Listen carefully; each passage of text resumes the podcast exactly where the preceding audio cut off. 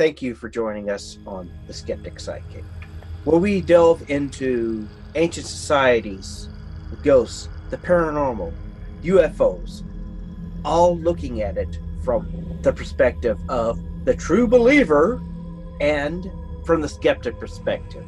Joining me, my partner, my co-host, my sibling, Kimber Rodriguez. Myself, I am Richard Gregg. And again, let's look into being the Skeptic Psychic. Hello, how are you doing tonight? This is me, right here on your camera, looking at you, looking at me, looking at you. Welcome once again to the Skeptic Psychic. I'm, of course, uh, Richard, and with me, as always, the wonderful, talented, and extraordinarily uh, confident, I should say, my sister, Kimber Rodriguez. Hey, how's it going? Pretty well. How are you doing? I'm doing okay. Anything new with you this week? Uh, well, uh, thinking about putting a couple of pictures onto the uh, onto the website, uh, onto the Facebook. Uh, well, actually, they are there, but I got to put them over there to the Skeptic Psychic, so that way you could see me in my multiple Halloween costumes. Interesting. Yes, you need to share that. Hey, Shelly, how's it going this week? Good evening. Yes. Um, we, sorry, brain went a little out. It's been one of those days. Brain freeze. Yes. Brain freeze. uh, we'd like to welcome everybody this week. And we ask that if you're joining us on YouTube, please make sure that you like and subscribe and hit the notifications. Hello, Ray. How's it going today? So, so you know when we go live, um, we're here every Sunday, eight thirty Central Time. And if you're listening to us on a replay through podcast, uh, make sure that you rate and review us. How many stars do we like? We like a one, a two, a one, two, three, four, five. Yes, five stars, but we'll take whatever you give us. And if you do rate us, make sure you review us. We do read the reviews on air, so it's a good way to get a little shout out. five hundred, five hundred. Yes. Woohoo! I like that. And I wanted to share a little story that happened to me this past, well, last week. Um, Hey, Autumn. Autumn. Well, thank you for joining us. So glad you're here tonight. And last week was my best friend's birthday, and she passed away in two thousand sixteen. So it's been about four years. The morning of her birthday, I was peacefully sleeping, you know, cuddled up in bed with, with Mercy. And all of a sudden I hear this this loud sound. Oh, okay, Autumn. I'm glad you're not in the bathtub. Anyway, she's I was folding laundry. Yes, I was. I was sleeping, cuddled up with Mercy, and I hear this loud bang sound. And I wake up, and at the top of our closet was securely stored. Stowed, stored, however you want to say it, a Garth Brooks box set that belonged to Mercy. Somehow that box set ended up on our bedroom floor. Mind you, that box set had been in place for about two years or so, maybe longer, never budged. And on this particular morning, it was on, yes, Yes, this is the box that fell. It was laying on my bedroom floor. And so I'm wondering if that was just my best friend's way of saying hello, since it was her birthday, letting me know that she hadn't forgotten about me and that she was still with me and that hopefully I didn't forget about her. So, yeah, I just wanted to share that because it was kind of creepy. Um, nothing else since then, but yeah.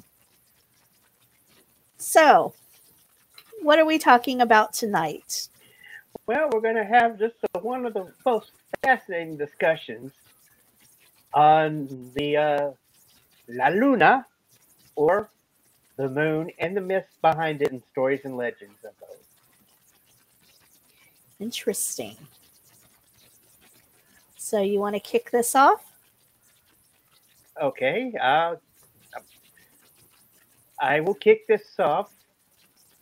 Anything else I you can... want to add before you kick it off?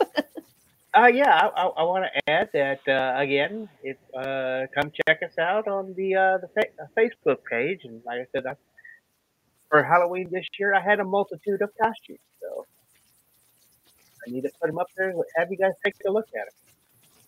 Yes, maybe we'll vote on which one we think is the best. They let us know if we watch for it. Okay. Yes. All right. So let's talk about the moon, our singular satellite that has the modern distinction of being the only known satellite of a planet without a name. Moons of Mars, Jupiter, Saturn, Neptune, and Uranus all have their names identifying themselves as something other than just moon. Even Pluto and other dwarf planets in the asteroid and Kuiper belts have names to their satellites. Our lovely lunar companion, however, hasn't even been considered nameless. So it's Uranus, not Uranus. Yes, it is Uranus. Or Uranus. But not Uranus. Not Uranus. Oh. That that, uh, that hangs uh, that actually hangs out on the uh, around the uh, around Neptune, and it's uh, just like uh, Klingons do. Okay. Yes. Now, the ancient ancient Incas believed the moon to be a goddess that they named Mama Quilla, and she cried silver tears. Lunar eclipses were animals or serpents that were attacking their goddess, and they would make such a noise as they could to possibly scare away these attackers. And in Babylonian times, the moon was a god named Sim. Not the Sims, but they called him Sim.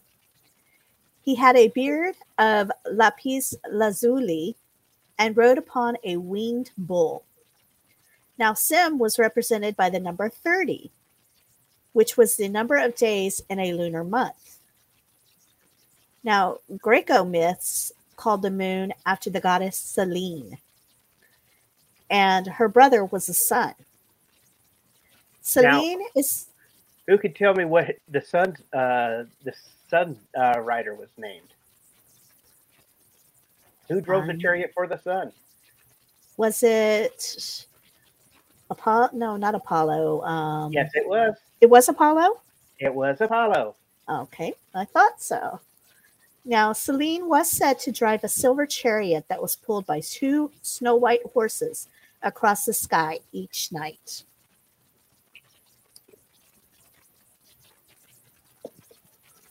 There's been many talk, uh, many times of actually giving our moon a name, the forerunner being the Latin Luna. Literally, it just means the moon.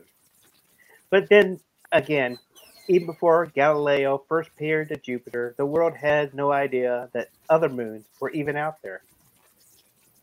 Galileo, of course, discovered four moons orbiting the gas giant. Though now known as eighty of them, fifty-seven probably uh, have names long before we get around to agreeing ours, ours can use one. Even though Jupiter's smallest moon, Leda, is less than ten miles or sixteen kilometers in circumference. Now, personally, I still believe that Pluto is a planet. Sorry, deGrasse Tyson. Um, I'll never give up Pluto as a planet. But did you know that our moon is the fifth largest in the solar system? It's more than a quarter the size of the Earth, which makes it the largest moon in ratio to the size of its planet. Now, Pluto did once hold the largest moon, as the ratio of Charon is nearly half of Pluto's size. Again, in my opinion, Pluto is still a planet, so it does, I guess, in ratio, um, it kind of counter affects our moon, but, you know, that's just my opinion. Yeah. I mean, being even a winner in, in science class hasn't even earned our moon a name.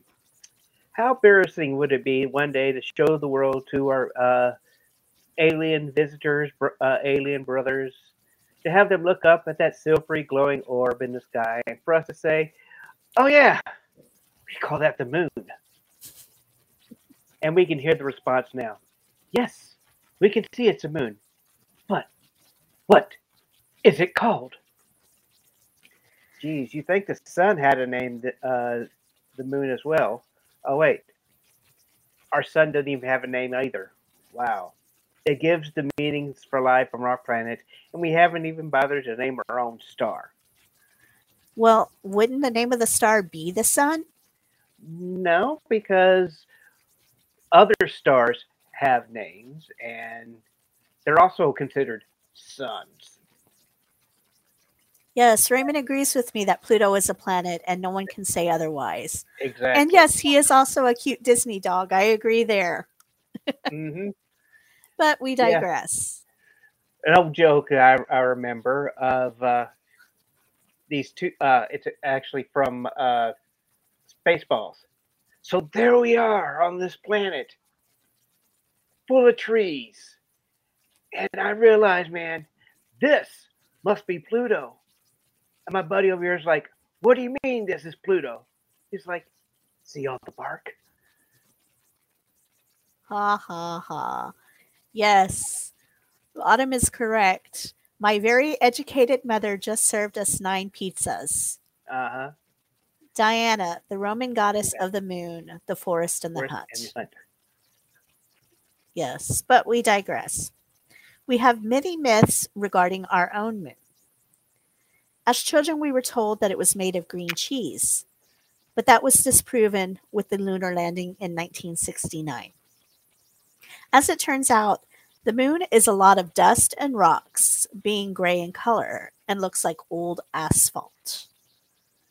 The green cheese myth likely came about thanks to the changing light reflecting from the lunar surface. While sunlight is composed from all colors, it is affected by our atmosphere.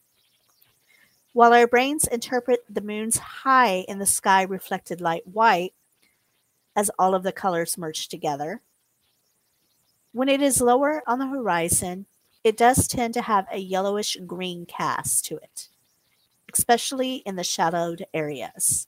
And then again, we have the harvest moon of the orangish shade and a pink right. moon. So yes, the moon can actually be v- several colors other than the green cheese moon color that we right. all know. Less interesting, most scholars do believe that the phrase green cheese comes from a story of a simpleton who once took the moon's full moon reflection on water as a wheel of delicious cheese. And getting soaked in trying to fet- fetch it unsuccessfully out of the water. It has always been as sort of a, well, duh, that's obviously not true sort of statement. One so plain that only a simpleton would believe otherwise. Yes, there are tales that reflect this in many cultures. There is a Slavic story going back hundreds of years that tells of a fox who leads a wolf into believing that the moon's reflection in the water is a block of cheese. The wolf foolishly drinks and drinks the water, trying to get the level low enough so he can eat the cheese, only to die from bursting his stomach in his greediness. That's kind of a sad, sick story if you think about yes. it. That poor wolf.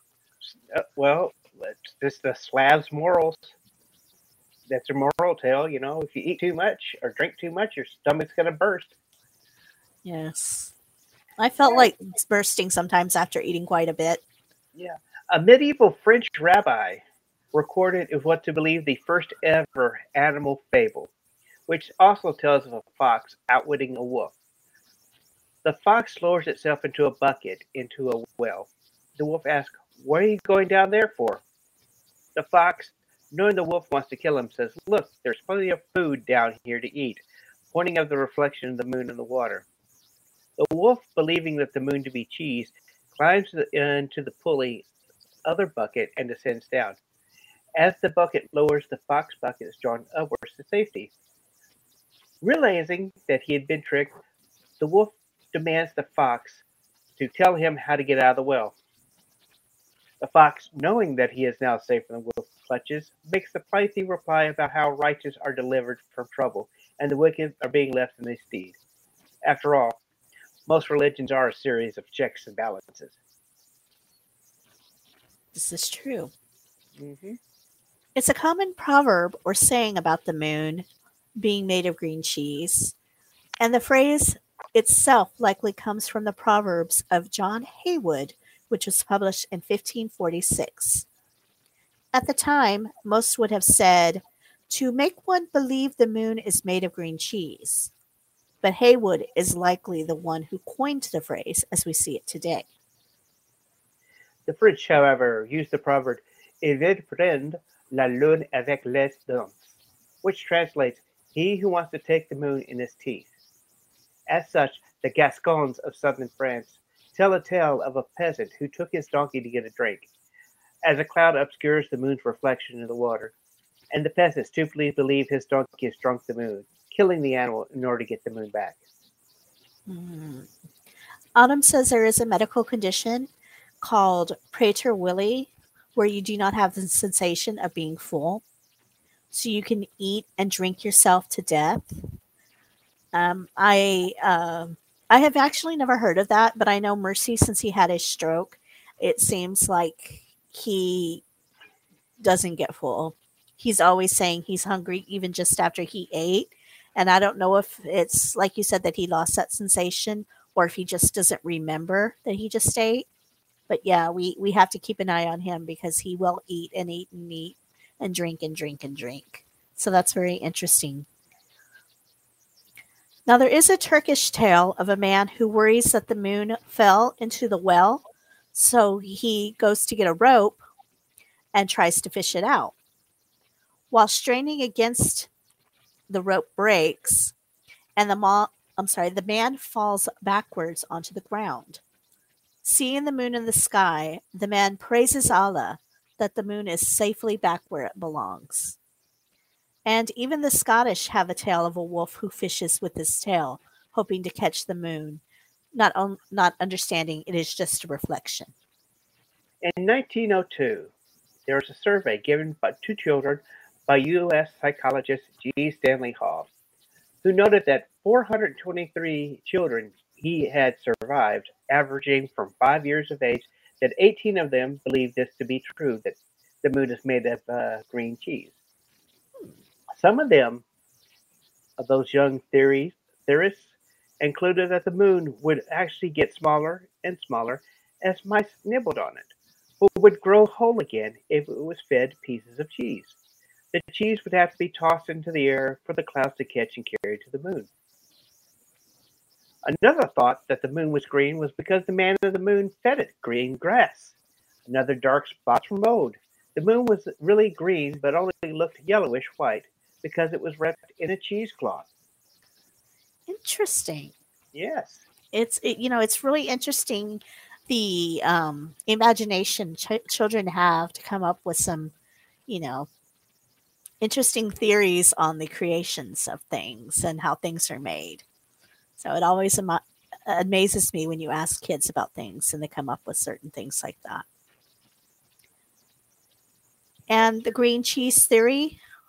While we now have proof here on Earth in the form of moon rocks and dust, it turns out the harmonic vibrations of moon rock and the seismic velocity of shock waves that passes through it comp- that make up the composition of the moon. And it is closer to green cheese than any other kind of rock that you would find on Earth. So that's actually pretty interesting.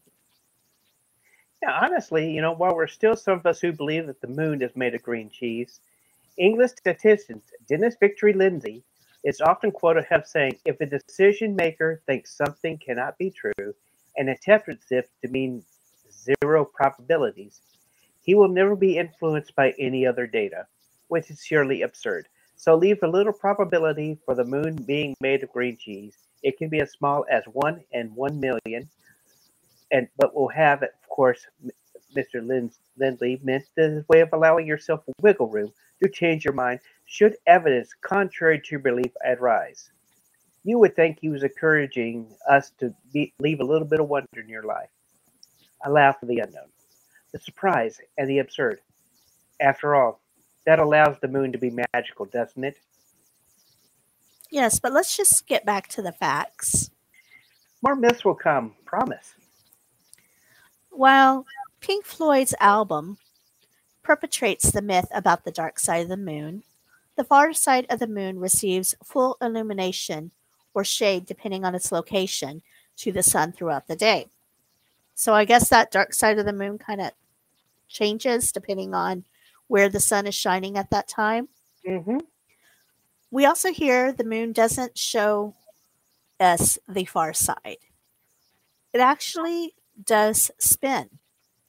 It spins, however, with the rotation of the Earth. So its near faces face so its near face is the one that we see as the farther side, and is constantly spinning away from us. However, we do see more than fifty percent of the moon's surface, as the moon and the Earth do not orbit on the same plane.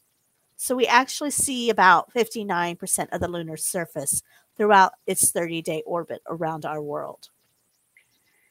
Anyone who looks up at the full moon suspended in the sky would probably agree, yes, the moon is round, like a marble. But it's really an illusion. The moon is shaped similar to a hen's egg or a gumdrop if it is tapered smaller on one end.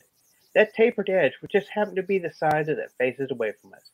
It's not exaggerated distortion, but there's deviation to its shape. Interesting. Yes. That's something I never knew. Yeah. Excuse me.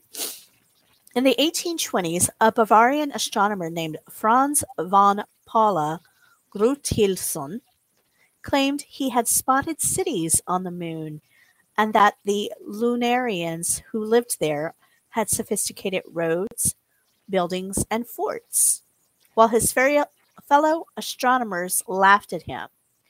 He is the one who wound up with a lunar crater named after him. Before Franz, there was Sir William Herschel in the seventeen hundreds, who was a prominent British astronomer, as well as a composer, who also believed that aliens lived on the moon. Herschel discovered that Uranus and loved astronomy so much that a fellow doctorate helped him secure a national pension of two hundred pounds a year from King George the third. So he could give up his music and devote himself entirely to astronomy. So apparently believing in aliens and looking for aliens was just a big hit then as it is now? Of course. But before he won his pension, Herschel was convinced he had seen forests on the moon, climbing the sides of mountains. He went further, reporting that there were circular cities built all over the moon. He couldn't believe the craters he was looking at. Could possibly anything but intelligence built as the cities were too symmetrical to be product of nature. He even thought that he knew why, as a circular design would capture the light of the sun, not for solar energy, but rather for the lesser atmosphere of the moon, preventing clouds from forming. So a circular building would keep to one side of the homes warm and the other side cool, depending on which way you want it. He never pu- published his thoughts and matters, but his papers were found long after his death and eventually uh, printed in various uh, newspapers. He's regarded as the others that didn't watch the moon as closely as he did. And he felt that the new crater was proof that the Lunarians were, built, were building yet another city. Hmm. Now, H G Wells wrote The First Men on the Moon, which is about a hollow moon inhabited by aliens. Um, I do remember seeing a thing on the History Channel when Mercy was in the nursing home where they talked about this theory and that, you know, there were aliens on the moon and this being a, a space station for those aliens. However, back to H G Wells, in nineteen seventy, a pair of Soviet scientists proposed that the moon was actually a shell-like alien spacecraft that had been built by extraterrestrials. Uh, however, to debunk this one, the moon's mass and gravitational field means it has a dense core and is not hollow at all. There's also a theory that circulated after World War Two, how German astronauts had a top-secret facility on the moon. Even rumors that Hitler, after faking his own death, mind you, lived out the manners days hiding in an underground bunker. The U F O crash in Roswell in nineteen forty-seven just added to the hype as rumors abound that the ship found was proof that Nazis had a U F O program developed. Now, I want to stop right there. If you ever want to see a movie about Nazis living on the moon, there's a movie done by the Dutch production company called Iron Sky. It's a comedy about the uh, uh, that the astronauts are going up there to get uh, helium three uh, from the moon and discover a hidden secret uh, laboratory with the Nazis still there. It is hilarious. Ah. I've never heard of Hitler living on the moon after faking his death, but I do know there is a theory that he moved to Argentina, and there's actually a home there that they think belonged to Hitler. Um, I work at a psych ward at the V A, and I can tell you that even the residents didn't know the phase of the moon would act out during the full moon. We had many more agitated residents and had to give out more wet, more meds to calm them. That's interesting. Mm. Um, Which is why you hear, uh, you hear the word lunatic. Yes. They, they, uh, the wild men uh, come out during the uh, the full moon. Yes. And what about all the seas on the moon? We have the Sea of Tranquility, the Sea of Showers, and the Sea of Serenity. Though they are often referred to by their Latin names, like Mare Imbrium. These aren't seas at all, like we have here on Earth. In fact, the Sea of Tranquility is where the first human footsteps that Neil Armstrong took when he took his one giant leap for mankind. And it turns out, rather than water, ancient astronomers imagined the seas of our moon are actually ancient plains of solid lava, which appear darker than their surrounding areas. But wait, lava? The moon had volcanoes? It did. Most shield volcanoes, which on the Earth are largest have had, shield volcanoes are not soaring and tall, but rather large in circumference with low rising slopes. While the newest volcano evidence we see is likely eighteen million years old, scientists say we could be eruptions that could have happened today. In fact, the deeper crust on the inside of the moon is that we can see several hundred degrees warmer than it's on its farther side. Rather than small slopes and craters on the other side's featureless landscapes, the moon has mountains, and some are incredibly tall. The largest lunar mountain is more than half the height of Mount Everest, though the moon holds a summit onto a plain elsewhere that is even taller than its mountains. Plate tectonics, however, are not to thank for the mountains. Mons Huygens, or its neighbors. These were created during the impact that create the Mare Imbrium. The Sea of Rains is one of the largest craters in the solar system and formed when a protoplanet crashed into the moon during the latter part of our solar system's formation three point nine billion years ago. Basaltic lava then flowed from the cracks in the crust and flooded the basin. The mountains on its rims were formed from all the displaced material.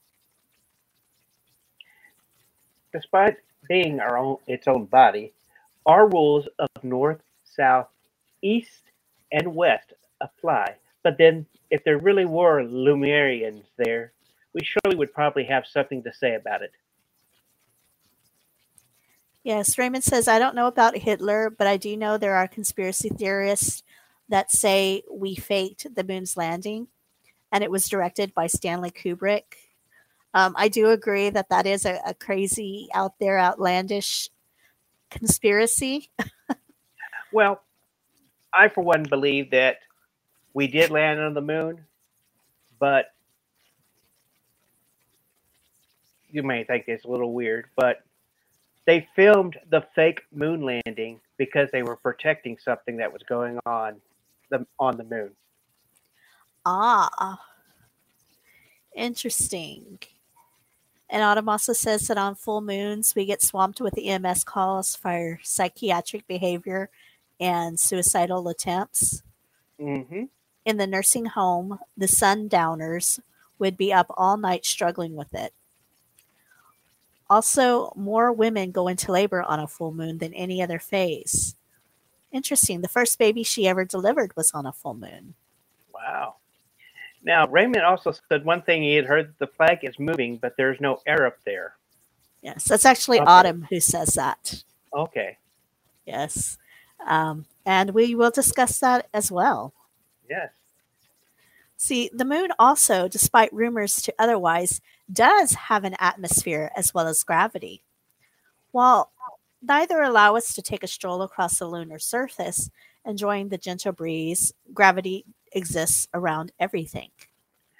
This, that stroll across the moon, however, would be more of a bounce, as the moon's gravitational pull is only one-sixth that of Earth. Your muscles, used uh, to the Earth's heavier pull, overworked on the moon's surface if you're somehow born and raised on Earth. However, if you ever visit Earth, you wouldn't be able to walk. On the moon, muscles used to propelling a body weight of one hundred fifty pounds would find itself moving a body now weighing only thirty pounds. That one hundred fifty pounds moonling, however, would be crushed trying to move a mass that would suddenly weigh seven hundred fifty pounds here on Earth.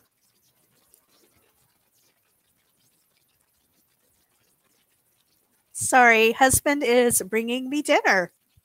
Thank oh, you, Mercy. Isn't that sweet of him? I will set it aside for right now. Did he bring you Doctor Pepper? He did not. He just brought me pizza and salad. You could call him and say, where's my Doctor Pepper? You think he'd answer the phone, but probably not. No. And that atmosphere that you'd be breathing in, it's thin and smells like spent gunpowder. It is compromised mostly of hydrogen, neon, and argon, which would not sustain your life. Now, it's not that the moon doesn't have any oxygen. In fact, it does have oxygen in abundance, but it's tied into the lunar surface. It is speculated that the top surface of the moon alone contains enough oxygen to support life. But the trick would be in how to extract that oxygen into a gaseous form that your lungs would actually be able to use. Well, you'd also, uh, you'd also have to wonder about hydrogen, neon, and argon in the air. So, yes, exactly. You know, the moon itself, uh, despite it seemingly like a tor- totally foreign substance, actually holds a lot of same oxygen-rich materials that we have on Earth, such as silica, aluminum, iron, mica, and magnesium. Or mag, uh, how do the British say it? Magnetism? Magnetism? Yeah, maybe, I don't know. I don't know. That, that lunar dust the astronauts have kicked up, left blueprints, and brought back in precious samples is forty-five percent oxygen. The lunar surface just holds enough minerals in different concentrations thanks to the con- constant bombardment of meteorite impacts. And that's just the surface of material. It is estimated that thirty-two feet, ten meters for our, our uh, European, of the moon's surfaces would easily be accessible, could provide all eight billion people on Earth with enough oxygen for one hundred thousand. I said a hundred thousand. I'd say a hundred thousand years. But again, what about those other gases that are in that atmosphere that are not very healthy for us to breathe in? Yeah. Anyway, what about the moon and its effect on the tides? Yes, the moon does help raise and lower our tides by a couple of meters in the ocean. But it's not alone. The sun's gravity also affects the tides, though due to its, its, its distance from the Earth, it is to a lesser extent. And what about the moon's effect on the human body? Physics proves that while the moon can manipulate water, it's not the water that exists within our bodies. The truck that passes you on the freeway raises a far greater tide effect on your body than the moon ever could. That's interesting because you know how like when the truck is going by like super fast, you can kind of feel it vibrate in your body. Mm-hmm. So that kind of explains why that happens. So I, I personally find that extremely interesting. Um, but even a person simply walking past you has more of a tidal effect on your body than the moon. So I guess that could also be why you kind of can feel when somebody's coming up on you. Mm-hmm. You know, they're they're affecting you in that way. Um, Autumn says that living by the ocean in Florida, she could always smell low tide. Prime time to go clam digging. Um, yes, I can definitely see that. I've spent time at the South Padre Island close to here where we live, and you're right, you can smell when that tide goes down and or goes up. Now, as uh, you uh, you had also brought up our wonderful uh, Autumn. Uh, crew about the uh, crazy people do come out in spades uh, during the full moon, and some women can claim their periods are in sync with the changing of the moon tides. Emergency room visits and births are also said to be higher during that full moon, and they've kind of said that that can just be just urban myths and coincidences, but who knows?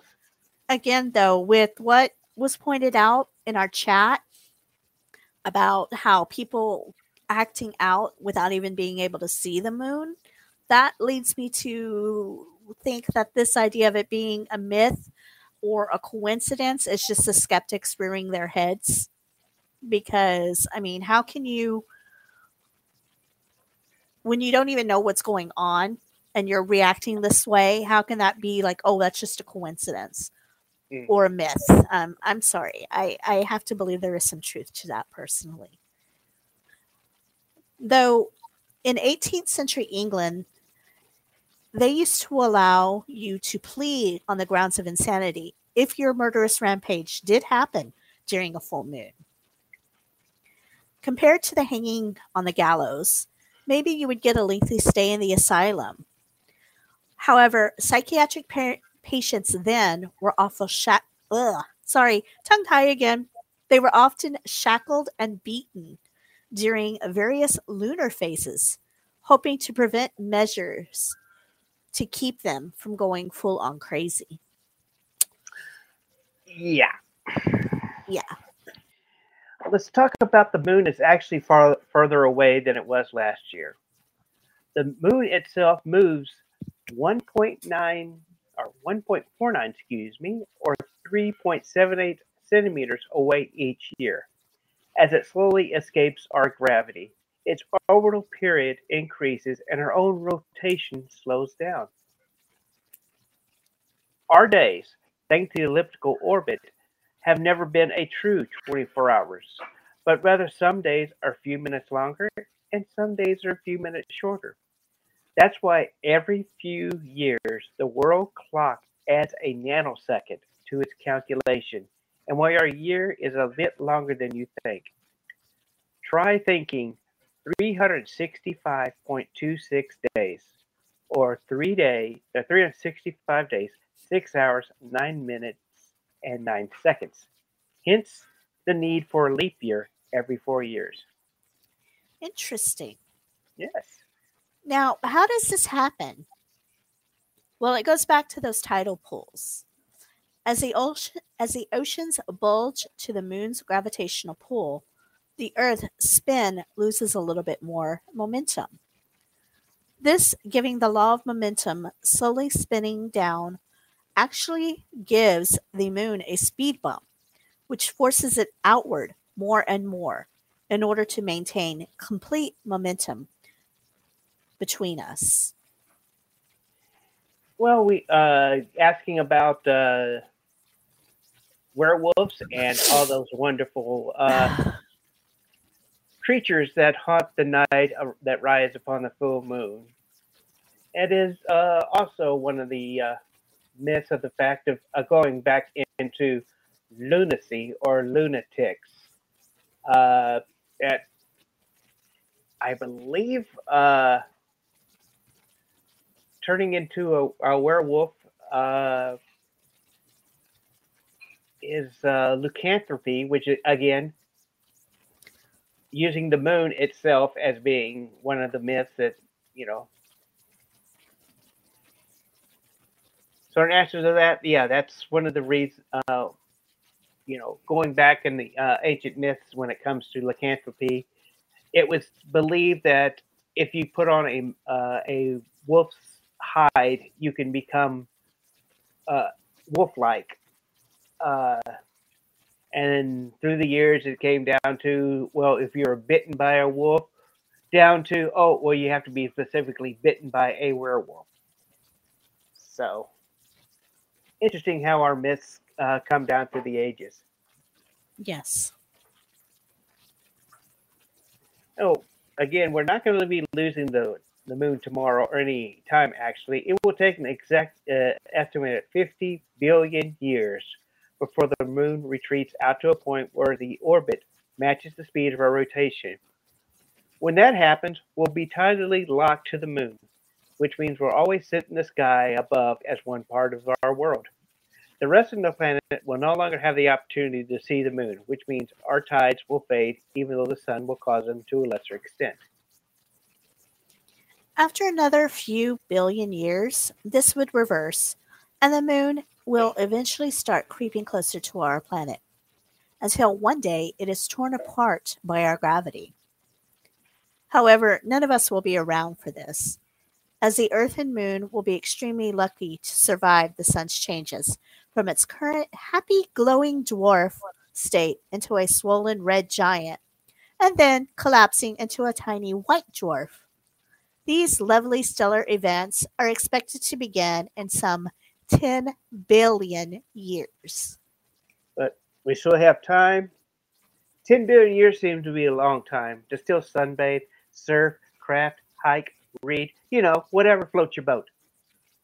After all, the dinosaurs ruled the Earth until sixty-five million years ago. Given that it was simply ages ago, we would have to extend that period nearly one hundred fifty times before our sun sends us on our final journey.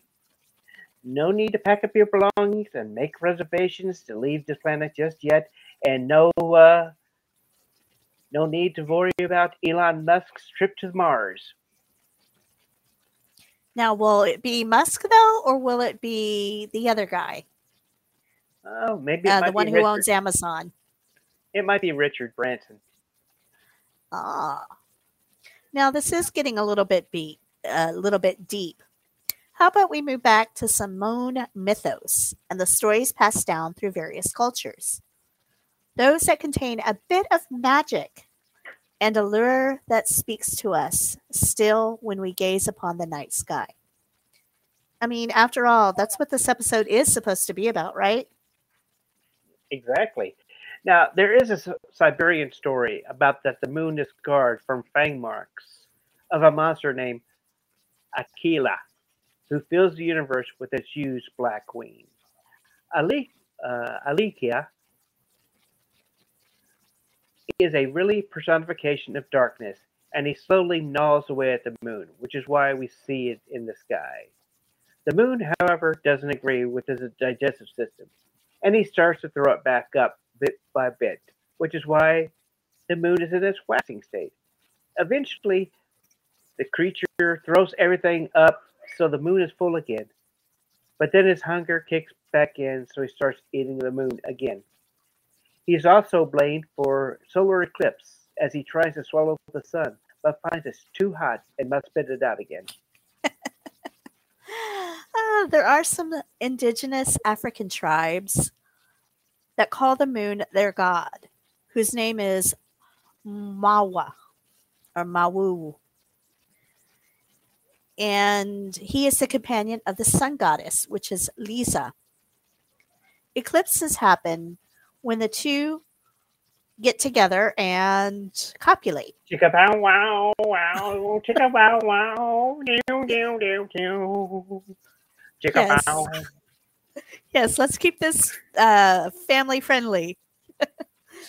There is also a tale of the drummer in the moon that comes from the Ivory Coast. The drummer sits on the moon and plays his drum for the spirits of the ancestors. The ancestors are with him on the moon, unseen, but waiting for the rest of their people to join them one day. While they wait, the drummer plays and chants and tells stories to the ancestors. It is said that if you look up when the moon is full, you can see him there playing his drum. If you listen carefully while you fall asleep, perhaps you'll even hear him and dream of the drummer man and your ancestors. There's also many Asian, Asian legends of the rabbit in the moon. One tells of the story of a fox, a monkey, and a rabbit who resolved to, uh, to help a hungry old beggar. One day, when the moon is full in the sky, the monkey gathers the tree nuts from the beggar, while the fox steals some milk. The rabbit, however, can only gather grass, which he knows the man cannot eat. So instead, he offers up his body, throwing it, uh, throwing himself into the man's heart.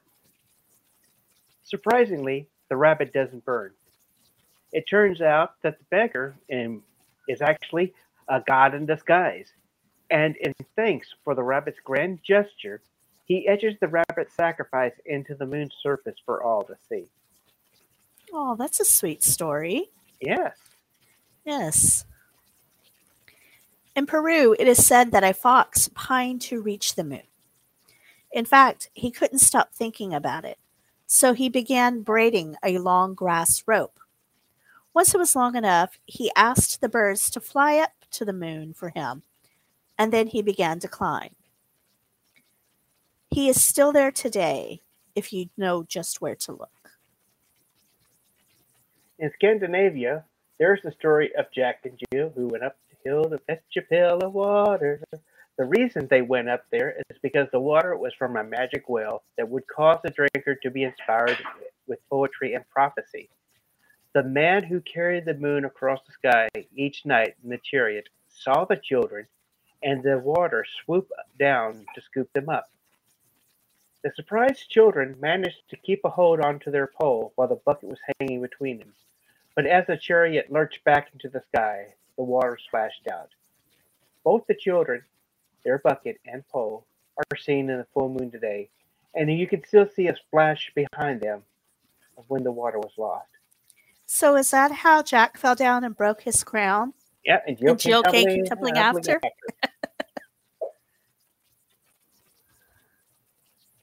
Now, Australian tribes tell of the moon changes as the moon, who they call Balu, once visited Earth and met two women who invited him to ride along in their canoe. Balu became unbalanced in the little boat and fell into the river. He was so embarrassed that he decided to hide rather than climb back into the canoe. He no longer comes to Earth but stays safely at a distance. He still, however, rem- regularly remembers the accident and shrinks away in shame. It is only when he pulls himself together his courage that he grows full again.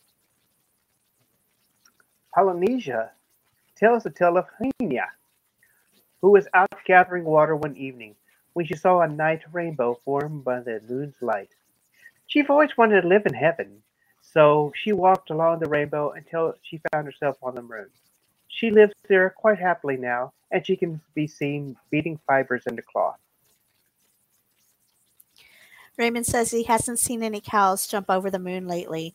Um, no, I haven't either. We haven't had, we haven't had uh, any dogs laughing to see such sport. And I make sure every night to check to make sure that the fish, that the dish food does not run away with the dish. Yes. Every night. I've had I've had to lock them up a couple of times, so I'll tell yeah. you.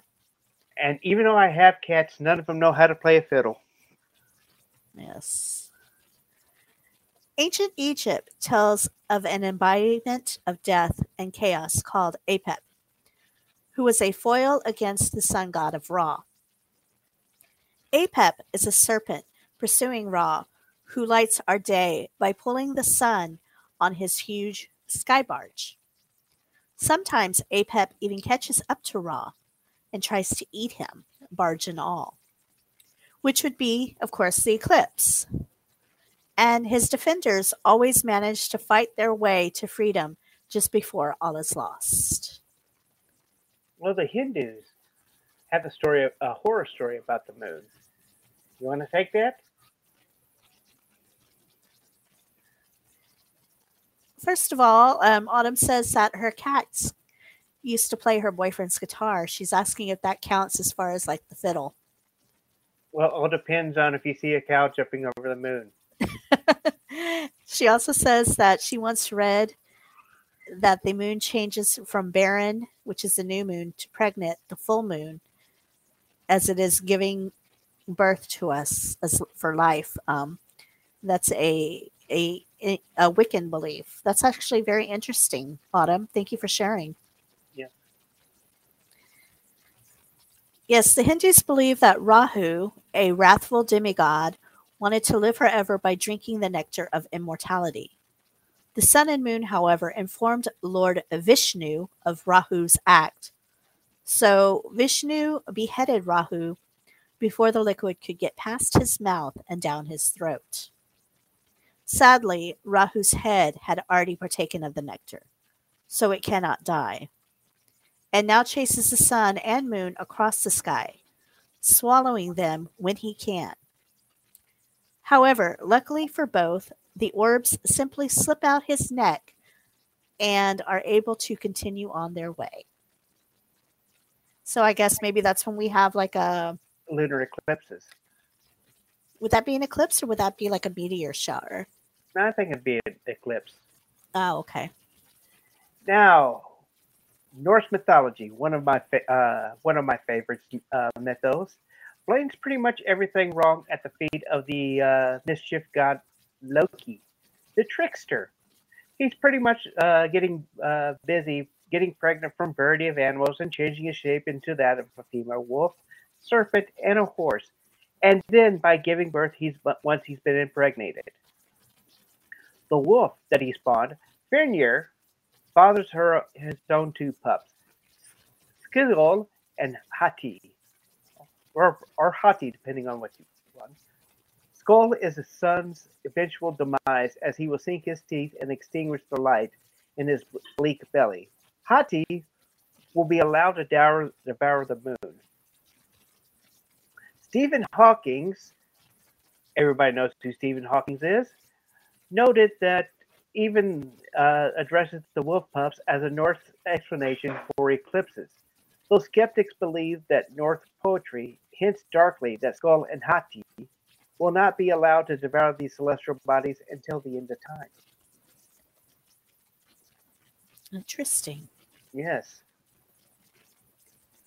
Ancient Persia used to tell of peri. These were little winged humanoids similar to fairies.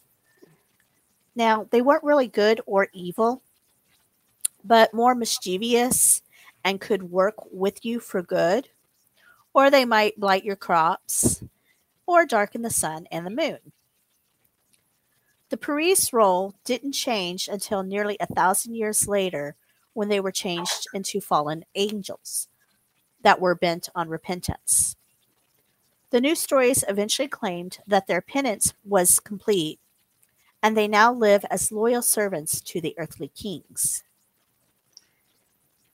Even old Willie Shakespeare got in on the act, claiming in his plays that the spots on the moon represents a witch carrying sticks of wood on her back, or an old man with a lantern. There are some Native American stories that tell variations of how the moon is held hostage by a hostile tribe. And a pair of antelope are given the task of, re of rescuing it and handling the moon over to a good tribe. Sadly, again, Coyote, being a trickster, is always getting blamed for things. Um, he always seems to get the moon first and toss it into the river. Yep. Now, the Aztecs told of four times the gods tried to get a sun into the sky. Each time they managed it, it would disappear, burning out or being drowned in great floods, leaving the world in cold darkness. Finally, the gods decided to build a big fire, and that one would be thrown themselves into the fire. The fire was a great idea, but none of the gods liked the idea that they would have to sacrifice themselves upon it. Finally, Tekuchimilakaya, the strongest among them, said, "I will do it, for I am powerful." But the other gods turned to Nyamaka, the weakest, and the ones, again, mostly spared from the group. And uh, that uh, the, the reply was, "I am not powerful, and I may be sick and covered with sores, but I am a good man, and I will do it." So the gods built their fires and danced and drummed along the fire for four days and four nights. Then it was time for the powerful god to throw himself in the flames. He ran towards the flames and stopped when he reached the edge. "I am afraid," he admitted. Three more times he tried and failed. Then it was the turn of the weaker god. He ran to the fires and leaped into the flames with a shout of joy. He went into the sky, uh, sky and became the sun. Tuensakata was so ashamed that he too leapt into the flames, and another sun ascended the sky. The remaining gods were glad to have two suns, but one said, "Wait." Tuensakata, uh, Tuensakato has no right to shine as brightly as Nomad uh, Nation Trio, who did not hesitate to throw themselves into flames. Looking around, he spotted a rabbit and threw it uh, at the uh, at the second sun. The rabbit went flying and landed hard against the second sun, knocking it hard enough to bring the light that could be seen by at night. Thus, Namihatran became their sun, while Tenochtitlan became to the moon. The world would be a benefit from both lights, but looking it up at a full moon, you can still see the marks of left for the poor rabbit hit. Mm, poor rabbit. Yeah. From Algeria, I agree. From Algeria comes the story of the boy who was sad all the time, as he had no family or friends. Despite his sadness, the boy could not cry tears, as there were no tears on earth. So one night, the moon saw how sad the boy was and took pity on him. The moon floated down and came to rest next to the boy. "Child," he said, "you do not have tears to show your sadness, but I have come to help you. With me beside you, when you cry, tears will come to your eyes. Do not let the tears fall to the earth, but let them fall on me, and I will take them with me when I return to the sky."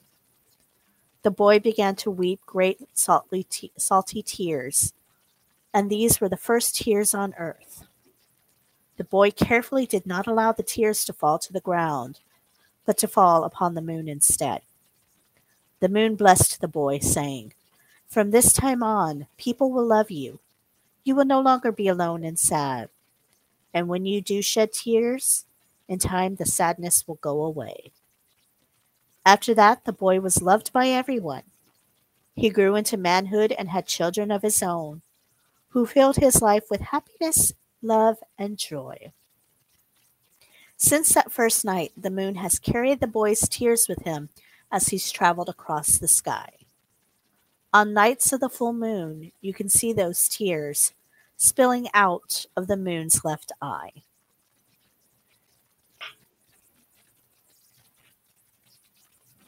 All right, and ancient China, we do have a story of uh, the rabbit and the moon, another rabbit, another moon, and a special friend, an ancient Chinese queen called Chang'e. The story goes that once a cruel emperor wanted to live forever, telling his warriors to conquer all lands, seize all potions, and find herbs that will bring me life eternal. Chang'e, his compassionate queen, warned him to be wise, for no man was meant to live forever. But the emperor scoffed and replied, "Where is my wisdom if I am dead?" So his army searched the land with savagery, and countless lives were lost. Chang'e pleaded with her husband to stop, but instead he must achieve immortality. One night, the goddess Kuan Yin visited the weeping Chang'e. Handing her a small bottle to the queen, the goddess explained, "Perhaps you can stop the killing with this, the elixir of immortality." Chang'e hurried to show the bottle to the emperor, but instead of being grateful, he shouted for her to give it to him at that moment. Hearing his heartlessness, Chang'e replied, "No, for a tyrant like you, you must live forever." She swallowed the, ex, uh, the ex elixir and leaped out the window. Instead of falling to her death, her body rose into the sky. Rather than dying, she was giving life immortal. As she rose, however, her body changed that into a frog, a fate that a goddess had meant for the emperor. Chang'e had no way of knowing that this would happen. But luckily, she landed safely on the moon and made friends with a rabbit living there.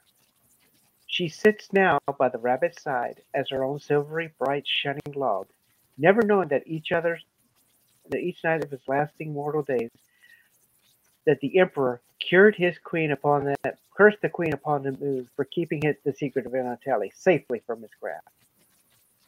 Autumn asks the.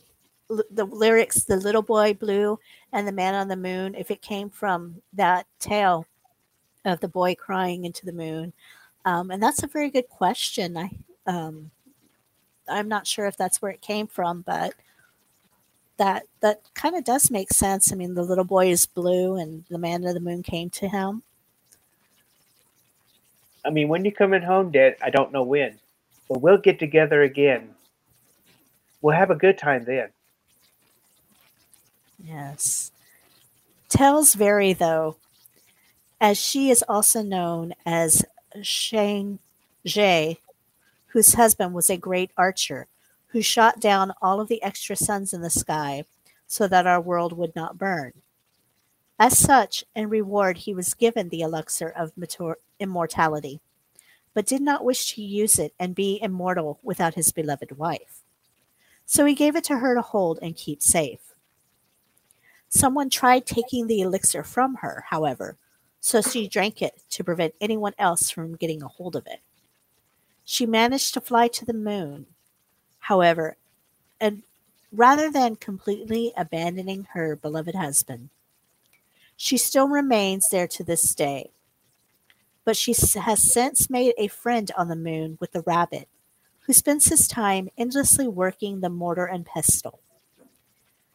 What it is that he and Chang'e mix varies depending on the area. But the tale is popular enough in myth that in the Chinese culture that the moon rabbit or jade rabbit himself, however, appears in a variety of Asian cultures, including Japanese and Korean folklore. Even other versions of Chang'e and her husband were already immortal, but were damned with mortality for their wicked ways. Chang'e was so uh, angry with her lot that she managed to trick the elixir of life away from its keep and drank. The gods were so upset with her that they turned her into a frog and stuck her on the moon where she could do no more harm.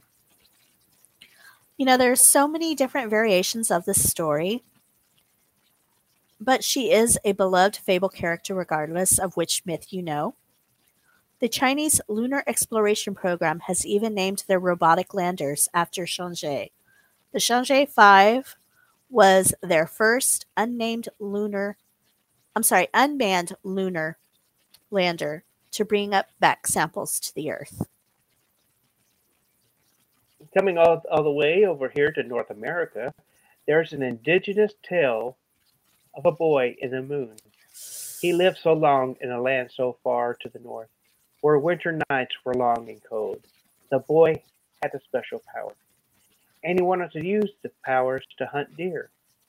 As the boy was so young, however, his brother, his father refused, saying, "Your powers must not be taken lightly. You must wait until you're old enough to use them wisely."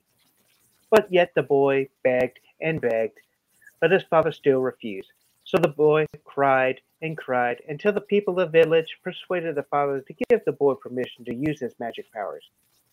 So he did, and his magic was used to help the hunters return deer meat for the tribe. Then one night, the boy told his father, "I want to go for the moon. I may want to live there." The replied father, "You may want to go to the moon, but it does not matter since no one can travel there." The boy told his father that he will find a way that his magic powers to visit the moon, saying that one day if he disappeared, his father would know where to look for him. The morning came not long after when the father woke up and called his son, but there was no answer. He looked and looked, and he said the boy was not to be seen. It is not until late in the day that he noticed his son's pant leg hanging from the lodge, pulled high until the tent smoke cold. Then he remembered what the son had said about going to the moon. That night, when the moon was full rising, the father looked, and there was his son, standing on the moon, looking down at the earth. So far, the boy's powers had not been enough to return him to earth. If you look up at the moon, you will know it is him, and you will see that his right leg is still bare from where his pants caught on the lodgepole as he shot himself up to the sky. The Inuits of Alaska, northern Canada, and Greenland have a myth of Anagan, or Igaluk, depending on the region telling the tale. In the story, the moon god wishes to capture the sun goddess Melina as his lover, despite Melina being his sister. Okay. Yeah. Um, he continually fails as she is clever, but he still chases her through the sky every night, following the path she sets. As he chases her, he grows thinner and thinner, seen in the waning of the moon. When he disappears from sight, it is said that he has gone out hunting and then slowly regains his weight as he consumes his hunt. In the Mayan culture, there is a story of Ixchel, who just happens to be on the moon goddess, the one associated with fertility. Ixchel is an old woman who carried a jug of water with her, though even now and again she would dump the water jug over the world, sending powerful floods and rainstorms across the land. She is said to be the grandmother of the moon, and possibly even mother to the moon rabbit and its goddess weavers of women in childbirth. In the moon's other phases, it changes from one to the other goddesses, all based on the various stages of a woman's life. Interesting. Yes. Now, the Hindu believe in a moon god named Soma, or sometimes called Chandra. Soma guards the nectar of immortality, which can only be consumed by the gods. Soma rides across the sky in a chariot that is pulled by white horses, and all hairs in the world are said to represent Soma himself. Not like hair on your head, but, you know, like rabbit hairs. Yeah, that that that's supposed to represent Soma. Honeys. Yes. When the moon wanes, it's because the gods are drinking away some of the moon's life forces, or the elixir, causing it to shrink. The moon then slowly refills itself until it reaches its fullness again. The Maori tribe of New Zealand tell of Rona, a young girl who was out one night fetching water.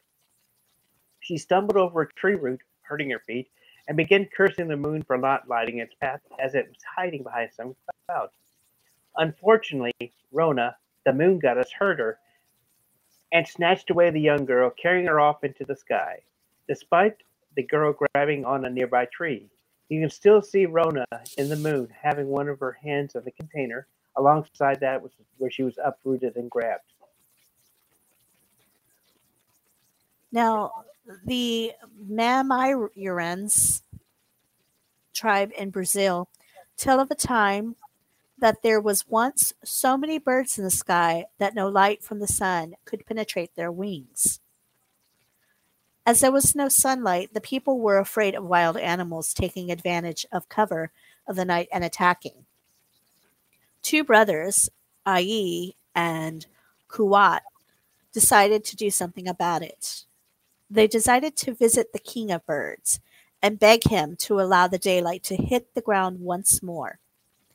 They waited inside of a dead animal until the bird king drew near to feed on it.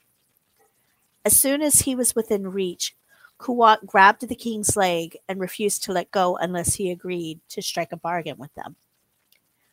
The king of birds was forced to agree with the brothers. From then on, it was agreed that the day and night would alternate. Even in the night, people would have light to see by the king hung a moon in the sky. To see by as the king hung the moon from the sky. For their resourcefulness, the Mamayurans named the sun after Kuat, and the moon is called Ai. As we've seen, Siberian myths are harsher, given their environment. Traditionally, they saw the world as a middle realm, either three, five, or seven worlds all sandwiched together, stacked up on top of one another.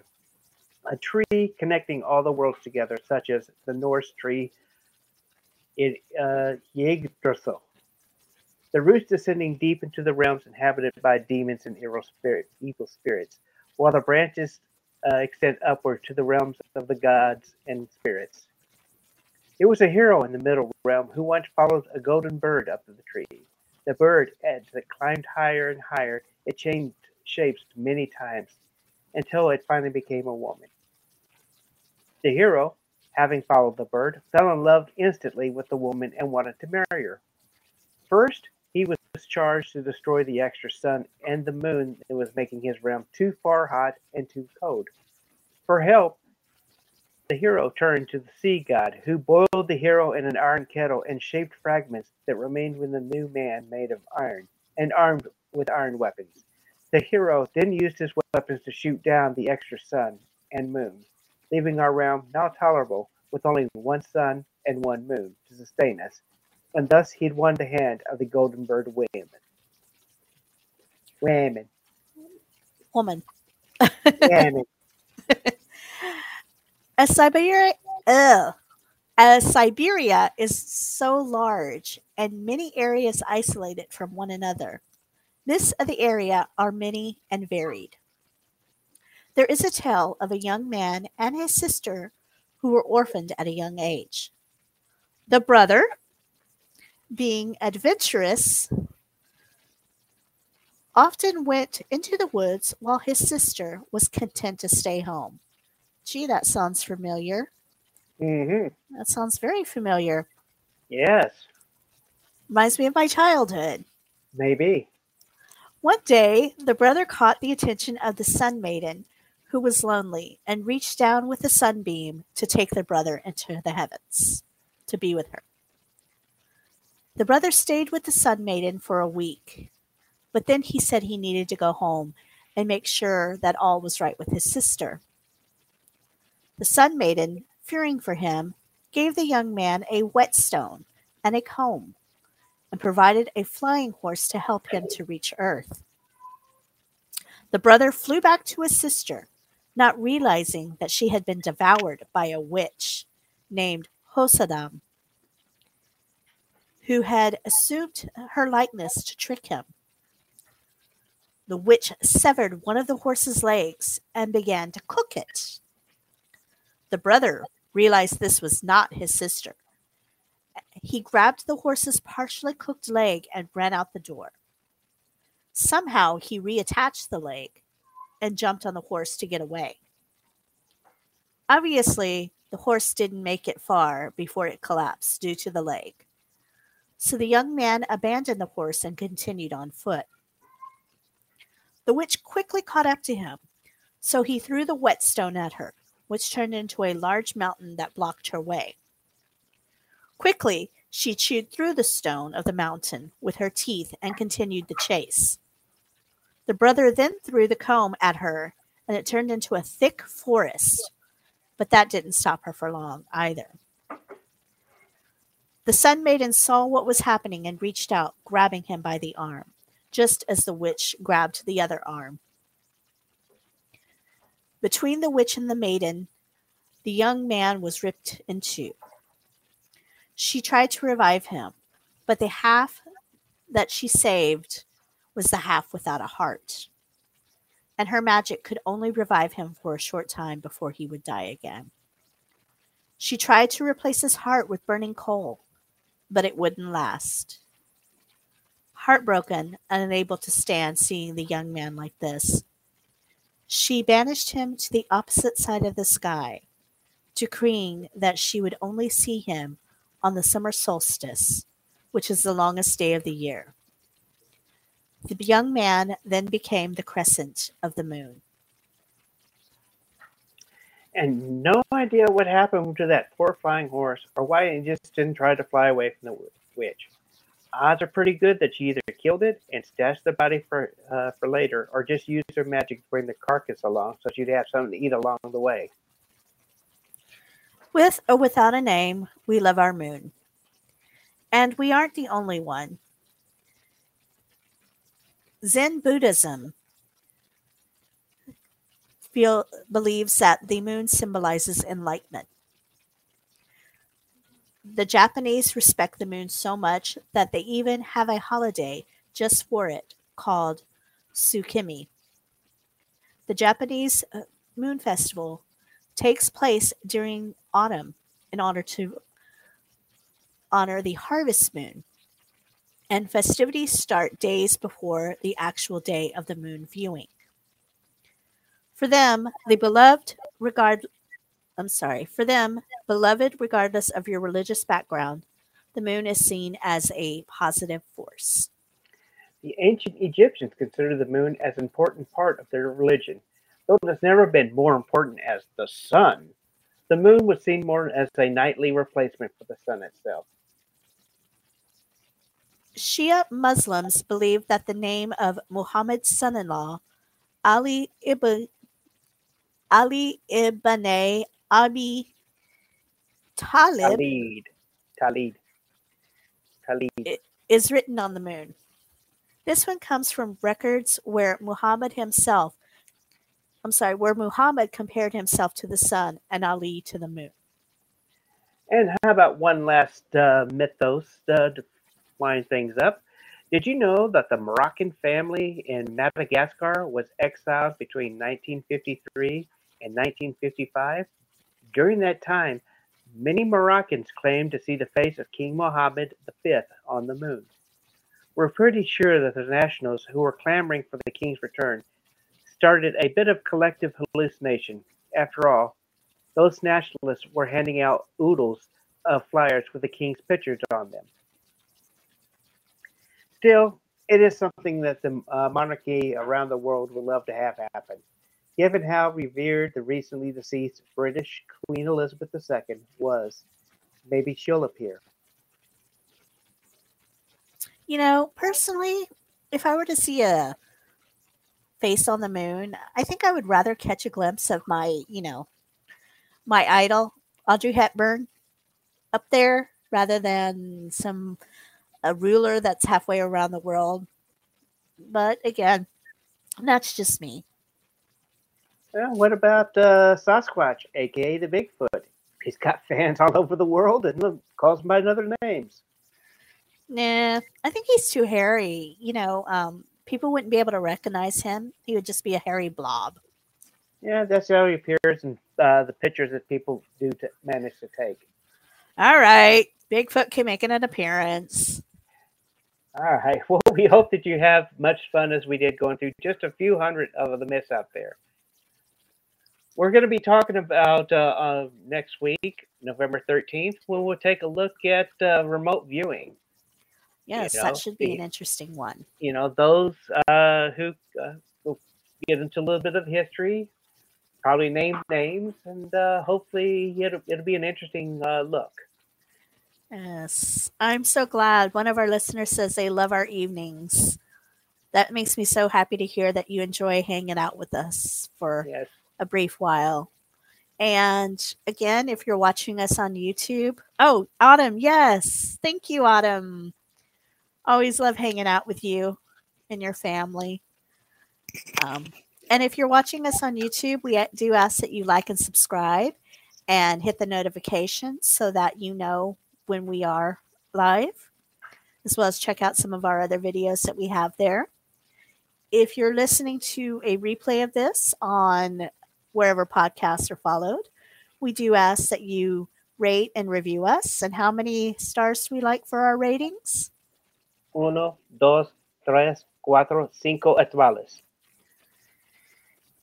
Yes, we do like five stars, but we'll take whatever you give us. Um, and if you do rate us, again, review us. We can learn from the good just as the bad. We do read reviews on air, so it's a good way to get a shout out.